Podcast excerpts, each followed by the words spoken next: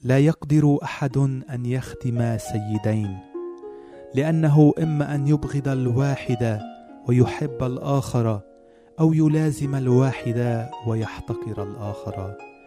لا تقدرون أن تخدموا الله والمال.